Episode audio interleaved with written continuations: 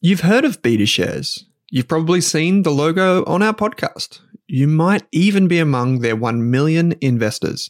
So you can imagine that I'm delighted to say BetaShares is the official ETF partner of the Australian Finance Podcast. With nearly 100 exchange traded funds, you can go to betashares.com.au and immerse yourself in ETFs and unique insights covering all of the sectors, themes, core and satellite positions you could want. Think cybersecurity through the Hack ETF, robotics and AI with the RBTZ ETF, and uranium with the URNM ETF. The list goes on. To explore the BetaShares ETF range, visit betashares.com.au, read the relevant PDS and TMD on the website, and consider if the fund is right for you. BetaShares Capital Limited is the issuer. Is there a Spotify wrapped for investing? If you want to invest in shares or ETFs, our friends at Pearler are more than one step ahead of the curve. On average, people who use Pearler invest $1,750 every month. That's what we want to see proper dollar cost averaging. With automated investing tools making your life simple, Pearler investors have well and truly mastered the art of investing small bits lots of times. So, if you're ready to start growing your net worth in 2024, follow the link in your Spotify or Apple podcast player right now to discover how you can get started today. Thanks for tuning in to today's podcast. Please remember that all of the information in this podcast episode is limited to general information only. That means the information is not specific to you, your needs, goals, or objectives, so you should seek the advice of a licensed and trusted financial professional before acting on the information. And before you acquire or apply for a financial product, please read the PDS or product disclosure statement, which should be available on the issuer's website. Lastly, please keep in mind that past performance is not indicative of future performance.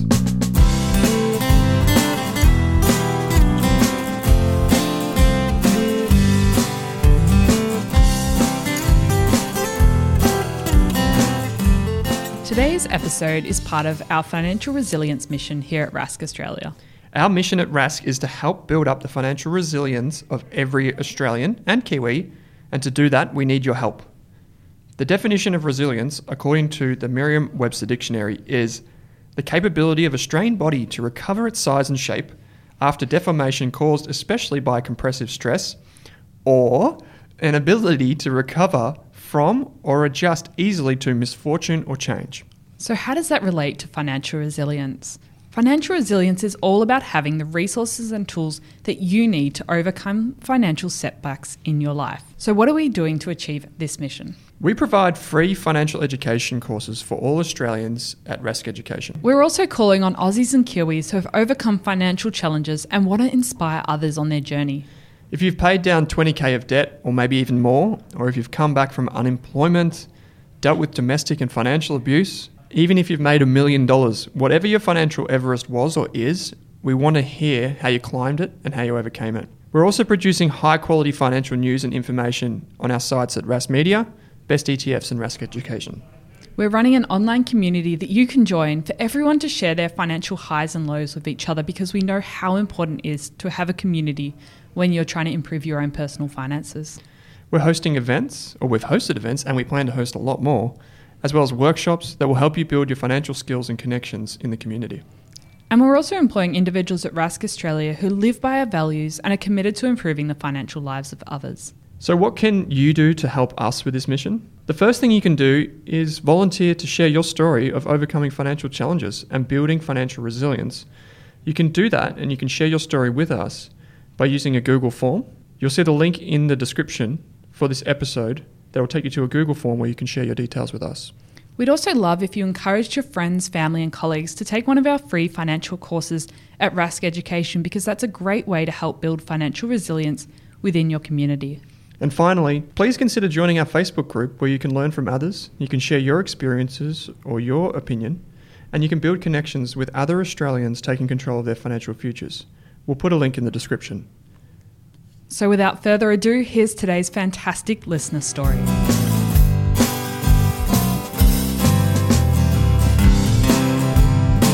Kate Campbell, welcome to this episode of the Australian Finance Podcast. Good to be back, Owen. It is indeed. We've got a special guest. Ben, how you going, mate? I'm well, thank you, guys. Thank you very much for having me today. Yeah, we're stoked to have you because you've written in probably the most comprehensive listener story that we've ever had. And we're hoping you can relive it uh, for us today and hoping that some of our listeners can relate to some of the things that you've been through, some of the strategies you used to get through, some of the things that went wrong, some of the things that went right. Um, and Kate, if someone wants to submit their own listener story, if they want to come on the podcast and try and help others, how can they do that? Yeah, absolutely. Owen, so if you are interested in getting involved in sharing your story like Ben and the, the others that we've had uh, previously this year, uh, we've got a Google form in the the show notes, uh, episode description. So just it's I think it's five or six questions. Fill it in, and we'll get in touch because we'd love to share the emotions behind investing in money and everyone's stories. Because Owen and I can talk about ETFs all day long, but we can't really share the emotional side apart from our own experiences. So it's great to get people like Ben on the show to really um, relive how they overcame different challenges with money, how they maybe changed their mindset, how they um, got out of debt, whatever it is. Um, we'd love to hear it and share it with our audience. So thanks again, Ben, for coming on, being brave enough to share your story with our listeners. And I hope uh, gives other people the courage to uh, submit their story as well and get involved. Mm. Yeah, um, excellent. Ben, your story related a lot to me uh, for many reasons, which we've we've spoken about off air. Um, so to set the scene for listeners, um, you were you were raised by your mother, right? And you're the older of two boys. Um, tell us a little bit about your childhood and, and kind of um, basically just kick the story off for us. Like, what was your early interaction with money, birthday presents, those types of things? Uh, yeah, so early on, uh, obviously, know, coming from a single parent household, um, yeah, mum would do everything she could for us to to provide for us, uh, even as you know on a lower income as what she was. Um, we'd, we'd always have housing or food or and clothes and all that sort of stuff. But like obviously, some of those other things in life were you know we didn't have a lot of, whether it would be uh, you know presents or just you know just general other things or toys or you know whatever it might be that uh, holidays. Um, you know, we didn't certainly go on a lot of those. A lot of them were, you know, uh, camping or sort of going to see family a couple of hours away, sort of thing. And that was sort of, I guess, counted as a little bit of a break and holiday. Um, so it, it, was certainly, you know, a bit of a struggle sort of growing up with that sort of stuff.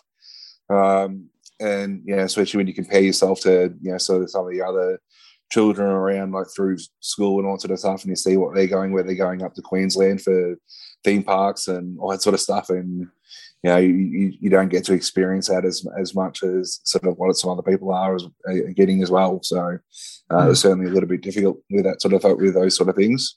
Mm. You told us just before that um, you you're the older brother, but you're not born in the calendar year. You're not born that far apart, right?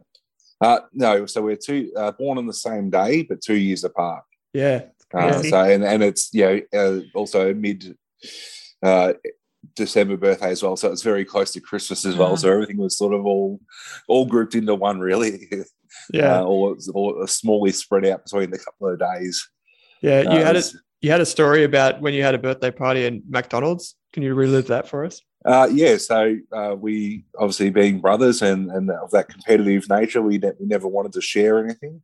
Uh, so we and we both wanted to have a, a McDonald's birthday party, uh, but we you know didn't want to share it with each other. So a it was both at dinner different times. One was lunch, one was dinner, and then we also refused to have it at the same restaurant. So we had to go to one one McDonald's for one birthday and then one McDonald's for another birthday. It was uh, you know, quite funny sort of thinking back on it that we were all like that and we just couldn't get along and, and share something like that. It was uh, pretty amusing, really.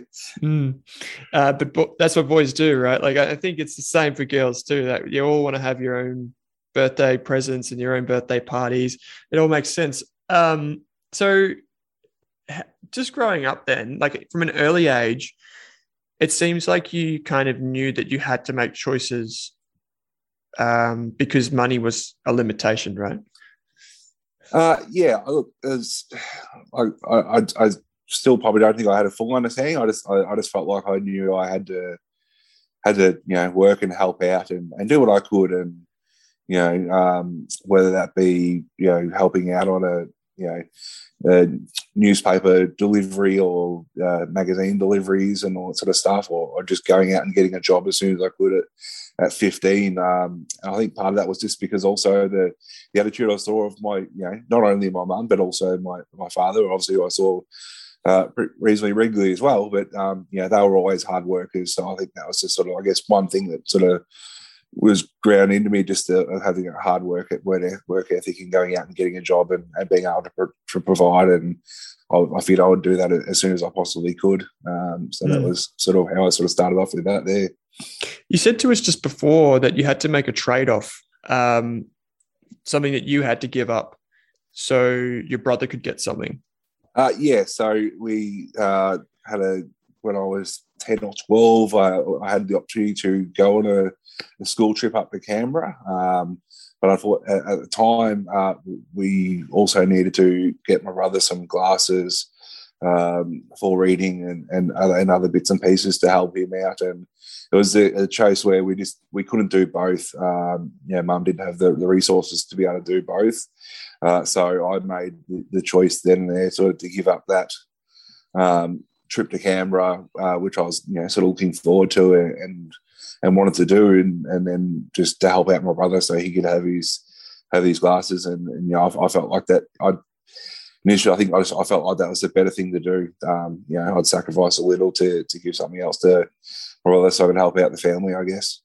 Mm. They're pretty tough choices for a kid to have to make, especially when you're younger and you might not understand the full financial picture of your parents as well yeah, certainly, you know, I guess I felt like a, a, little bit of a pressure was on me. I guess I, am I, this is a while ago now, so but like it was certainly you know something I don't know why exactly I did at the time. I just I just felt like it was the right decision to do. So mm. I think it's just something that sort of just come naturally naturally to me. I guess at the time, just sort of sort of you know being the more sort of carey type I am rather than you know someone that yeah I guess yeah. Mm. Did at the time, mate? Did did you pick up? So you said before that both your parents were quite hard workers.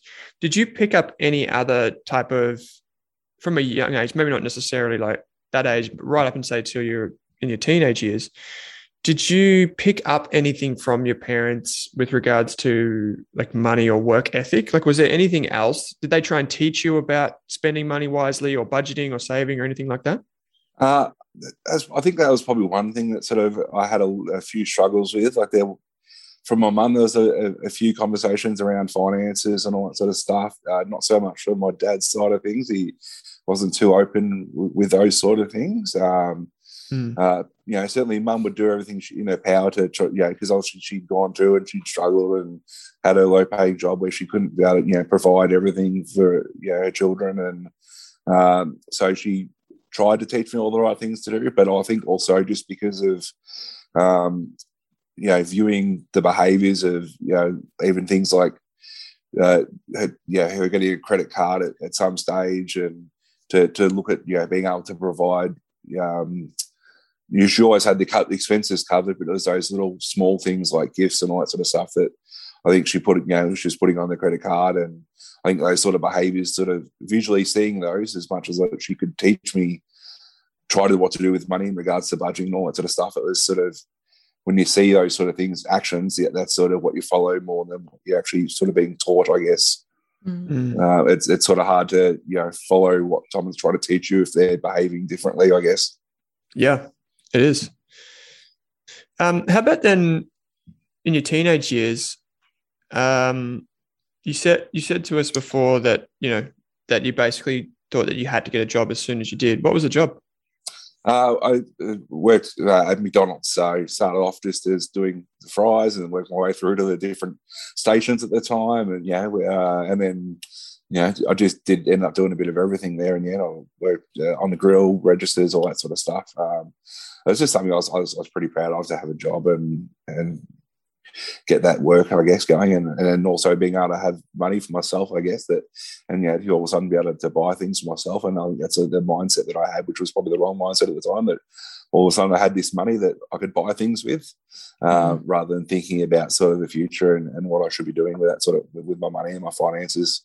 Yep. Yeah, I mean, it's pretty exciting as a teenager to suddenly have your first part time job and have whatever. I, I think I probably had like $50 income a week, but that was the most exciting thing ever. Mm. Yeah, that was certainly good when we were earning. You know, I was, you know, I'd have a you know, couple hundred dollar week. So I was, you know, because I'd work as many hours as I possibly could. Mm. I'd, I'd, go to school. I'd, you know, then I'd go work from four to eight or eight to eleven at night, sort of thing. I was doing, you know, closing at the time, so I was working late at night and having to get up for school and Mm-hmm. I, you know, I think early days there, I was also doing a newspaper run in the morning to help out my mum that she was delivering newspapers in a vehicle. And I'd drive around it, sort of would get up at 4 a.m. and go drive around it before school and go deliver the newspapers and throw them out the window onto the lawn and, and then go to school and then go to do my other job. And it was a fun time, really. It was an interesting time. How did you cope, mate? How did you cope? Like, so I'm, I, I, we, I said to you there are a lot of parallels when we spoke the other day. Yeah I, I found it pretty tough to go through high school and try and work five shifts a week. I was working at a supermarket, you were working at Macca's. How, how did you like that? You're working late, you're getting up early, you want to try and feel like you're getting somewhere with your studies too, no doubt. Like, did you feel a lot of pressure? Uh, not so much. I think I, I when it comes to, I guess, my education, I, I, I, probably put a little bit of a backseat to that. Um, thankfully, I, I, was able to sort of get by without a lot of study, which I, uh, I, I, guess I didn't place the priority on the education. I think it was more on the, the money and the finances side. So I'd sort of, even though I was tired and all that sort of stuff, I, it'd, it'd be more focused on earning money than the education. I sort of, I didn't do a lot of study, so probably if it did affect my grades and all that sort of stuff. But I, from where I was looking at going in regards to further on life, at, at, I guess at the time, which was probably a bit inconsequential, that I didn't really think about it too much. I, I, didn't feel like I needed to get a high ATAR score coming out of high school, and uh, I could get by just doing the, the, minimal I could, I guess, and, and still get by pretty well. Yeah. Did you? About, um, okay. sorry. no, I was just wondering if um, your approach to work and study and money sort of evolved once you graduated high school, and uh, whether you went to uni or trades. How did that um, start to change? Uh, so yeah, straight out of high school, I, I made the decision to go to uni because I thought it was the right thing to do at the time. As um, as we sort of discussed off air before, we I was I was the first to really sort of do uni in my family and and get to that step. And I just felt like I was, I guess I felt like I had the responsibility to try to change things within that sort of family history dynamic mm. and, and, moving forward and everything. Um, so I just you know made that step to go to uni, which I in the end was probably the the wrong decision, just because that uni lifestyle because I, I didn't have that um, study mindset, I guess, set in through high school. Uh, once I got into uni, where it was a lot more sort of self-reliant learning, um, I found it a lot more difficult to sort of get on board and get into that um, habit of studying and all that sort of stuff. And I was still trying to work outside of that. And I guess I found that had some struggles with it and found it quite difficult. So I ended up having to make the decision to to leave uni quite early and um, mainly because also if I didn't make a decision there and then, I would have been lumped with, uh, you know, having to pay for the semester, which was about sort of seven thousand dollars at the time, and I just felt like that was a smart decision to sort of because I knew I'd probably struggle even if I tried to stick it out for a year or so to. Yeah, that would end up in you know fourteen thousand dollars paying for a year, whereas I could leave then and pay the four hundred dollars on. I just feel like that was probably the better decision, even looking back on it now, because it's it's not something that would have suited me in the end. And the actual degree I was doing, looking back on it, wasn't leading me anywhere anyway. It's sort of a mm. pathway to degree at the time. So uh, I, I, think I you know, ended up making the right decision there. I think. Didn't you, um, based on what you've written to us, didn't you incur some costs at this time though? Like, didn't you? Um, is this where you kind of got involved in debt? Was it around now? Uh, yeah. So uh, for to, to, to, cover those initial outlay expenses for uni, because um, you know we only had an old computer at the stage, an old desktop computer with uh, Windows 95 on it and, and all that sort of stuff.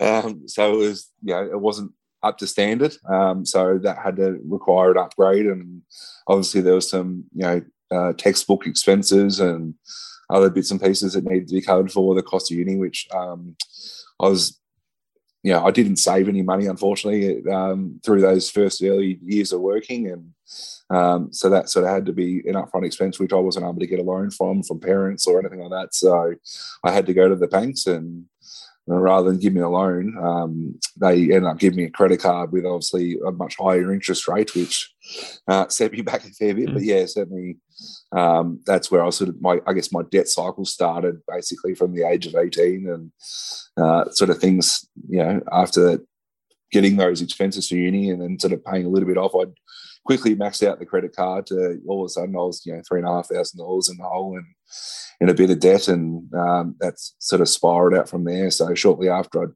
left uni, I um, had an accident with my car, and my car was written off, and it was a you know just a little junk run around sort of the time that I'd, I'd been given to my own birth, given to me uh, on my birthday by my, my, my old man, and um, so it was only worth about sort of thirteen hundred dollars to the insurance companies, and there wasn't much I could sort of get from there. So to be able to get another vehicle, because obviously I was working and had other um, responsibilities going on where I needed a, a, car to get around and everything. Um, I ended up having to go get another loan, I guess, um, which I ended up having to get through a, a, different finance company, which once again, through rather than through the banks, it was a higher interest rate, and it sort of you know, I even on that initial loan, I, made the decision to sort of consolidate my credit card debt there that I had at the time and uh, put that on the loan. Um, but I didn't make the right decision. The fact that I didn't cut up the credit card, I should like I should have and closed it and and kept that, and then decided all of a sudden that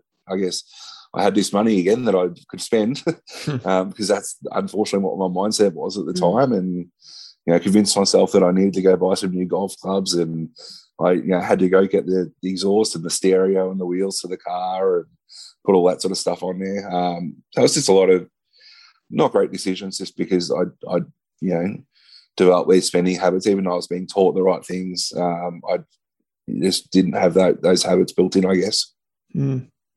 And you would have, um, it's funny how the world works, isn't it? That the finance world, anyway, that they won't give you a loan, but they'll give you a credit card because you're risky, you pay more, and you it puts you in a worse position. Um, it's yeah, it's one of those things that always kind of amaze amazes me. Um, how about like the social pressures and trying to keep up with what your mates were doing? Like, I think most young guys um, in your situation would be thinking, "Oh yeah, I'll get a flashy car. It's it's going to make me feel good. I want to go out and be with the boys and go on to do things on the weekend and and all that type of stuff." Um, how did you cope with like social pressure? Uh, look, it was it was very difficult. I um, I just I, I, felt like I had to you know to to be part of that sort of social group. I had to make sure that I was doing everything with them or, or going out and and I just I guess I felt like if I didn't do those sort of things, I'd get left behind and then I'd, I'd lose those friendships, which you know, looking back on it is just absolutely stupid because you know that sort of those, yeah, those friends that are there for you, are the ones that are going to be there through thick and thin with you. And um, yeah, I just felt like I guess I, there's a lot of pressure to make sure that I was still going out and um, drinking with the, you know, have, have, nights out with the boys or whatever it might be, or um, as I said, yeah, buying a, a, new vehicle. Like one of the vehicles I purchased after the second one was an, was an upgrade to a vehicle just because uh, people around me were buying new vehicles, so I figured, oh, I, might as well, I should do it as well. And that was, you know, some further debt that I ended up getting myself into just because I guess I felt like I had to keep up, and then felt, you know, had that pressure, and you know, had decided that that would be the way to go. And yeah, what's another loan to go with the other ones I've got there? You know, yeah, I'm paying things off already. Like, why not pay some more off? I guess. How much? How much debt were you in, and how old, roughly how old were you at this time? Uh, so the maximum amount of debt I was in uh, was uh, about forty five thousand dollars worth of debt. Yeah, sure. Um, and then that I think I was maybe at twenty six at the time. I think I was that sort of maximum period, maybe twenty eight. Yeah. Um, so it was it just it was just a build building cycle of where I'd get a loan, I'd get a credit card, and then I'd you know pay those things off, or I'd pay the credit card off, and I'd cons- think I'd do the right thing by consolidating products, but then not cancelling cards, and uh, it's just a, a, vicious cycle that I, I, found myself in that just sort of just kept getting worse and worse and worse, and it was you know certainly a, a lot of struggles, and uh, it was very difficult to deal with at times. Mm. Um, so, what was the turning point for you? Like, once you hit that maximum level of debt, was that when, was there a moment when you decided, hey, I want to change direction? I don't want to keep growing this pile of debt? Um, I think it was uh, uh, so there was a period of time where I uh, moved uh, uh, back down to uh, my hometown in Ballarat to, to, go work down there for a while, and I had to. Um, all of a sudden, you know, I wasn't living with mum anymore, and I had to worry about you know, you know, buying all my own food and all those sort of other expenses, and all of a sudden thinking about splitting phone bills and gas bills and electricity bills, and um, so that was, I guess, a, a, bit of the sort of turnarounds there, where all of a sudden I realised that you'd have these extra expenses in life to that there wasn't always someone there to cover for you and all that sort of stuff, and um, I was shortly after I moved back down to Melbourne and. Um, uh, my mum at the time ended up having to move into government housing um, because we didn't know what I was going to do with work because I was in a company and a, and a role that you know could have meant that I'd change locations again um, without sort of too much notice. And mum was just unable to cover the rent of uh, the house we were living at the time uh, by herself. Uh, so she, she um, ended up moving into the, the housing, um, which helped her out a little bit, obviously making things a bit more financially better for her. Um, and then obviously that was only a small one bedroom place, so it's not something where I was able to you know move back in with her. I had to go you know live off my own, so I took over the place that we're, we're leasing in and um, brought in a couple of housemates to try to help cover those expenses. Uh, but I would I'd find myself struggling um, through not being able to just budget the money correctly and hold off you know rental payments and make sure that the money was sitting aside. So then, you know, come the when it was due in that month, I'd have it all sitting there. I'd I'd go off and sort of spend a little bit of going, oh, I'll cover it from next week's pay, and you know, I, I can do this because I can cover it from next week's pay, and it'll be all right. And then you get down to the, that week of the month where you got to pay rent, and all of a sudden, you know, seventy percent of the wage is going to go off on your rental expenses because you've spent the money that should have been left aside. Uh, so I, after a while of doing that, I, I just felt, uh, I guess, overwhelmed, stressed a whole heap of anxiety and sort of leaving me down, sort of, I guess, down a, a dark path, I guess, in, in, feeling a bit of, you know, depression and anxiety and, and stress. Um, ben, Ben, on that, did you feel that, do you feel responsibility for your mum? Um, in terms of looking after you, you know, yeah, like financially? Um, I, I feel like, I guess I've always felt like there, there would be a time where I would have to have some level of responsibility as she got older and obviously was no longer able to work and all those sort of things. And there'd be a time where I, I might have to step up to the plate and um, to, to have to be able to provide with it be care or anything I could for her, I guess. Um, mm. um, so at the time, my, my younger brother wasn't um, really working or in sort of consistent jobs. So I, I, felt like I had to be the one to sort of step up and, and have, a, have those responsibilities as well, I guess. Hmm. So sorry, I didn't. Uh, I just uh, wanted just to touch double, double click on that. But um, what happened next? So you're in the house. Um, you've basically like you're helping her, but you're also trying to pay for your own house. But you're kind of falling behind on rent, and it's um, a lot of stress and anxiety. What happened next? Uh, yeah. So from there, I just I, I, just, I felt like I had to, to do something. So I ended up um, to get out of it and I, I looked around and uh, the only sort of place I could find that I, I, felt like that made sense to me at the time was to to join up um, with a company called My Budget, who would obviously you know help take control of my money and finances and and and spread that sort of load around. Um, and I think that was the probably the one of the first real sort of I guess adult smart decisions that I've ever made. And you know, there was a high high financial cost to it um, in regards to setting it up and having um, like yeah a fee to get that service provided. Um, I just didn't feel like I had the self control to be able to do that myself, even though I, I, could sit down and I could write a detailed budget about what I need to save each week or what I needed to put aside and and you know work out my expenses and all that sort of stuff. I just didn't have the controls to be able to to leave that money there. So I, I needed to put that into someone else's hands. Um, and I, I ended up doing that um, with this service, and uh, it certainly, I guess, got me on the right path in terms of, um, you know, being able to start getting out of the hole that I was in and, and, move forward. And because all of a sudden my expenses were covered, and I'd only have X amount of money that I could touch, and, and even if I did continue, continue spending ways that I, I knew all my bills were at least handled, at least. Um, so those sort of things were, were covered. It sort of made things you know a lot lighter. Mm. Um, there was a point around here where, um, when you wrote into us, you said that there's a point around here where um, a friend loaned you some money, uh, and uh, yeah, is that right? And uh, how, yeah.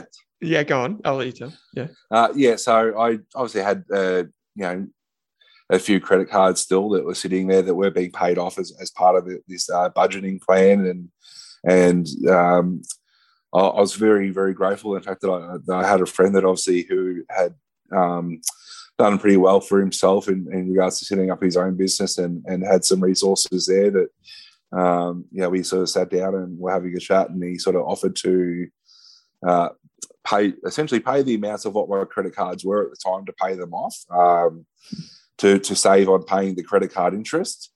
Uh, and then um, he was, uh, I would then have to just pay him back that amount plus a, a small interest amount because um, you know it was, it was he said it was just uh, money that he was taking out of his offset, offset account on his home loan, so therefore that he would have a, a small few extra bits of interest that he was paying to help cover me out, sort of thing, while I was paying him back over that sort of period of time.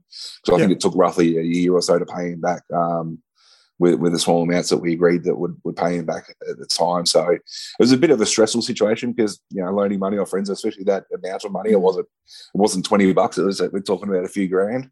Mm. Um, it was you know I, I certainly personally didn't want to let him down and and uh, made sure that I, I made that a priority to to pay him back and like that was um, when I rang up the people that look after my mate at the time. I, I sort of said you know, this is my number one priority. Like there's rent, there's this, and then there's everything else. Hmm. Yeah. Um, so, you know, no matter what's going on with my finances, this has to be paid. So it was, yeah, yeah I'll be forever grateful for him to be able to save, save me that amount on, on like interest and all those sort of things as well.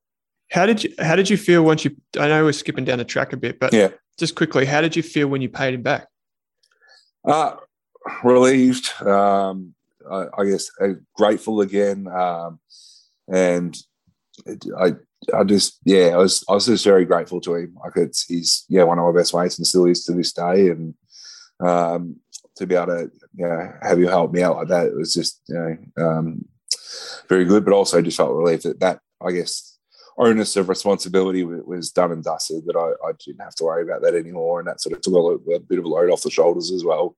Mm. uh, because I, you know, I, I, know that those sort of things financially sometimes between friendships if they go the wrong way can yeah. cause a lot of drama uh, drama and all mm. that sort of stuff. And I just didn't want to put that pressure on. Like uh, another example is I, I, had another mate like before I uh, joined up with this other service where he offered to basically go right you pay me all your money. I'll create the budget plan for you and I'll give you what you can spend um, but I, you know, I just didn't want to put our friendship under that kind of pressure. Mm. If, if case of going, if one of us all of a sudden, you know, has an argument or a fight, then you know what happens there. And I just didn't want to put that out of pressure on. So it was very, very difficult to deal with that sort of stuff. I guess personally on the, on those responsibility things. For sure. Yeah. Sure. And and if we fast forward today, how is how are your finances looking now? How has your approach towards money and your own your mindset changed?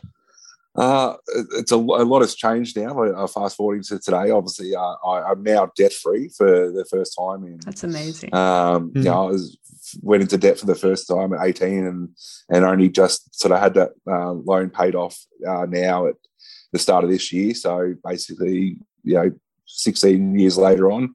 Um, so so half your life. life, yeah, pretty much half my life I'd been in debt, and uh, it's just an absolute relief to to be out of debt and um, look, I've still got a lot of lessons I'm learning, but I feel like I, have made a lot of changes. And, um, you know, going through uh, the first COVID lockdown actually sort of helped get me on that path mm. um, in regards to getting those sort of, you know, changes happening. And all of a sudden I had a bit of time on my hand and I decided I wanted to, I guess, go take up a bit of reading, which I didn't do a lot of when I was younger, but decided that would be a good idea. And um, went and bought a couple of books um, that I knew of that were just fairly well known. In uh, one of them being uh, Mark Manson's book, The Subtle Art of Not Giving Out Stuff, which is a clean version of the title. it's a good book. it is. It's an excellent book. Um, what did you learn? Also, Can I ask what you learned from that? Uh, I guess uh, the the biggest lesson I sort of took out of that um, from the quick read through, and I, I it's just to you know control. Uh, you can only control how you react to things. Like there's a lot of situations in life that are totally out of your control, and um, you can only control how you sort of you know how you react to those things, and you know you you make the circumstances you know better or worse by how you react to those those sort of things. I think was probably the biggest key I took out of that. Mm. And how about the other book that you bought? I know you bought at least one more. Yeah, so the other one was obviously you know uh, one that's been uh, mentioned a few times and one of the most sort of uh, I guess every almost every Australian read by the amount of book sales there is, uh, being the, the barefoot barefoot investor. Yeah. Um, and just obviously got through reading that. I think I knocked it over in about two nights, uh, hmm. reading through it the first time, and and then I went through it again afterwards to sort of slowly put sort of some of those steps in place. But I guess reading through it just sort of re-sparked sort of some of those things that I'd you know, I, would learned a lot of these things throughout my life in high school. Like I, I, took part in, you know, the ASX share market games and all those things in high school and and learned about, you know, business decisions and, and compound interest and all those sort of things. I guess I just, I, I don't know whether it was just the, the mindset at the time that didn't allow me to be able to uh, take those things in and learn the, the lessons from them, or even just the life experiences of um, you know, experience the negative effects of compound interest, being the, the interest from the credit cards and the loans and all that sort of stuff. Uh, I guess you know didn't make me feel like there's something to to work with, but once I started reading the Barefoot Investor, it just sort of sparked that interest again in, in learning sort of some of those things, and very quickly put forward to um, changing things and changing how I sort of do things, and and making sure you know pay myself some savings first and, and looking towards actually saving and and developing some of those better habits and, and trying to develop a little bit more self-control around what I do with my money. There's one thing that I'd like to double click into again, which is um, during COVID, you made a decision with your your money. Um, just if you could just summarize that real quick and where you got that, I didn't necessarily advice from, but like um, whether that was a good or bad decision. Uh, sorry, in regard to uh, the making the decision with super that you mentioned in your ah uh, yes, oh yeah, sorry, yeah, I, I totally forgot about one now. Um, I'd uh, you know when COVID first hit, obviously, and then I, I was um, looking at a few bits and pieces, and then looking at the news and seeing the financial markets crashing down, and and seeing how much they dropped. I'd, I'd um, you know ended up changing the my super around um, to what was just, you know, I think even then still the wrong thing, but just the, the balanced sort of default option that uh, you get put into with most super funds unless you sort of change it yourself. Um, and then, you know, listen to the advice of uh, some older people in life, and one in particular, unfortunately, being my mum at the time, and you know, telling me, "Oh, yeah, you've got to get out of the high risky stuff. It's yeah, you don't want to be in shares. you've got to be in cash, and you know, it's, it's, everything's crashing and all that sort of stuff." And um, which sort of ended up you know, with a quick recovery of the markets we had with COVID, and then uh, I and because I didn't even get onto this path until probably the the early parts of the recovery with uh, reading the Barefoot Investor and all that sort of stuff, and and listening to those things about you know, even the time horizons of how much time I actually still had left to recover, even if there was a crash. Um, by the time I switched it back to a higher growth option, I'd, I'd missed out on I think about 50% of the recovery. So I think I've cost myself at least you know, in the short term, at least 10 grand, not alone, not even counting the compounding effects over the next 20 or 30 years, uh, especially how much of that recovery I sort of missed out. Um, and even reflecting on, I think it's quite funny because obviously I was working through the GFC and I, I didn't do anything then. I just left it. I, I, I left hmm. it in that sort of balanced default option because I resist, you know, I, I was being told back then, oh, yeah, the market's crashing. You got to get out. You got to put in the cash. You got to be in low risk. And I'm like, no, I've got plenty of time. It'll be right. And for whatever reason, I decided to to finally give in and, and listen to that advice, which was, in hindsight, obviously the, the probably the wrong thing to do, but just because of the, the quickness of the recovery and um, it was, you know, a learning experience. I've learned that lesson now, so I guess I'll take that on board and I can and move forward that with with future endeavors. I guess. Mm. Yeah, I think that's the most important thing. Just learning and like there's no point regretting what you did now like that will just hold you back you just want to learn from it and move forward and i just wanted to read out one thing that you put in your response which i thought was really good in your sort of like number one thing you wanted to leave people. And you said you can teach an old dog new tricks. And most importantly, it's never too late to make a change, um, to put things in perspective. Even though I've been in debt for the better part of half my life, I've got still over half my life to uh, make up for that. So there's still a long way to go. And I thought that was a really important thing to leave people with as well. Mm. Yeah, definitely. I think yeah, it was just it's as changing perspective and mindset. I think has probably been the one biggest thing that has that's helped me through this and, and hopefully get me onto that right path. So once you've got that sort of you know changed mindset, I think you can you know make strides and you know see things, see the world in a new way, and, and it can open up new possibilities to you. Ben, if you could go back to your younger self, like when you were going to uni and you're about, and you, you ended up getting that, I think it was three and a half grand uh, credit card. What are some of the, what's one or two of the things that you would have definitely said to yourself? And, and how would you have convinced yourself then to make certain choices in life when it comes to money? Um,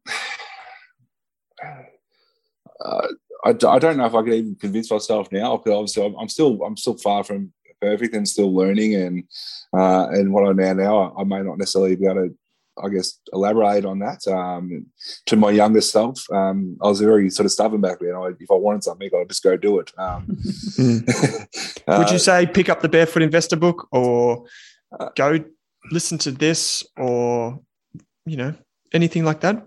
Or another way to answer the question might be if you have kids in a few years or whatever, what would you teach them about money?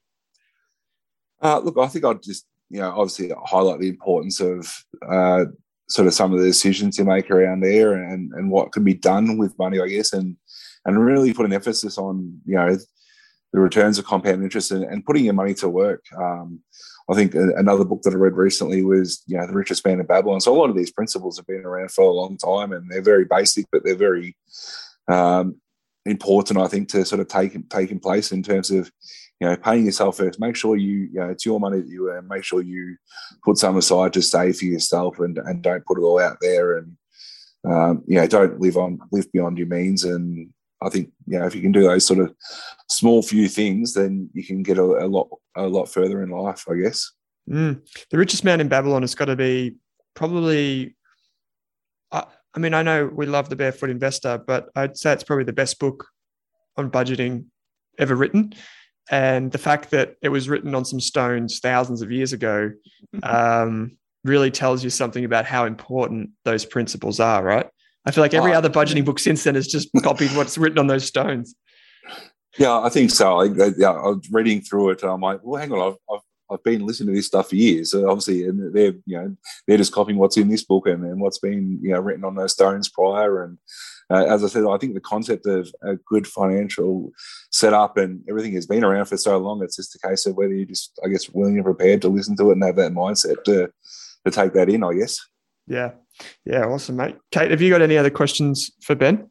I think we've we've covered a lot of ground here, and I think there's a lot of really good takeaways for people to take from Ben's story. So I hope if you are listening, you um, you're able to take something away from it. And if you want to share your own story, definitely get involved and um, find the link in the show notes as well. Yeah, and you can continue the conversation by jumping into the uh, Rask Australia Facebook group where you can talk about some of um, maybe even what Ben went through and see how you relate to it.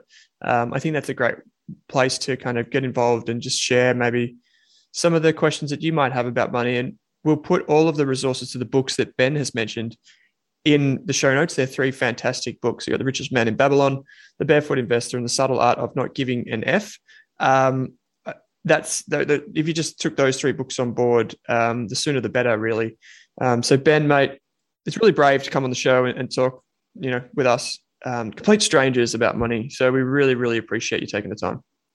No, thank you very much for having me, guys. It's uh, you know obviously been a, a, very good experience, and I think just almost liberating in a way to sort of get out there and and, and mm. sort of share my story and um, you know reflect back on some of those things now, even as we converse about it. And you know, I think I've had a few different viewpoints on things even over the last couple of days since we originally sort of were chatting off air, and, and it's it's been a good experience. So thank you very much for having me and, and letting me be a part of the show.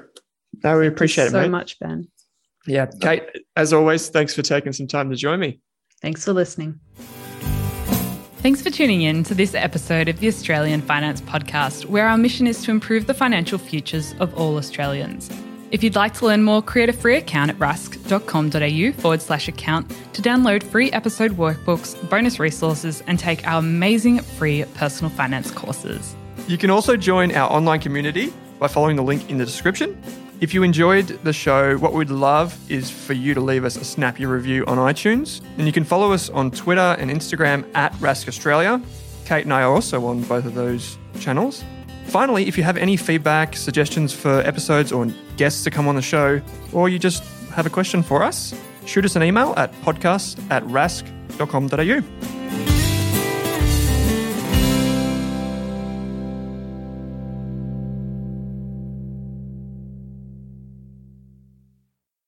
Are you thinking about starting your wealth creating journey, but not sure where to put your hard earned dollars?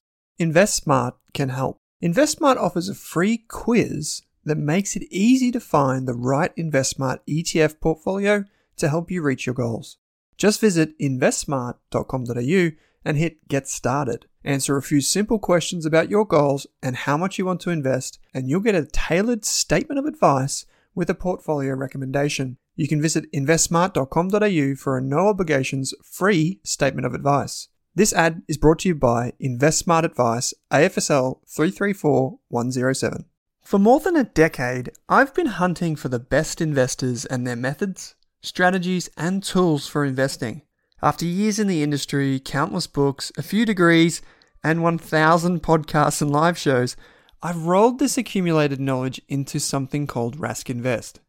If you've ever heard me talk about a core and a satellite, active and passive, true long term compounding, or you simply want to know exactly how I would invest, now is your chance. Rask Invest is our new investment service, designed for all types of investors who want professional management of their core portfolio at a low cost from a team they trust. Rask Invest helps you automate your wealth creation and passive income. Simply click the link that says Invest with Owen in your podcast player to join one of our live platform walkthroughs or book a call with us. You can also view the Rask Invest PDS and TMD and get invested with me.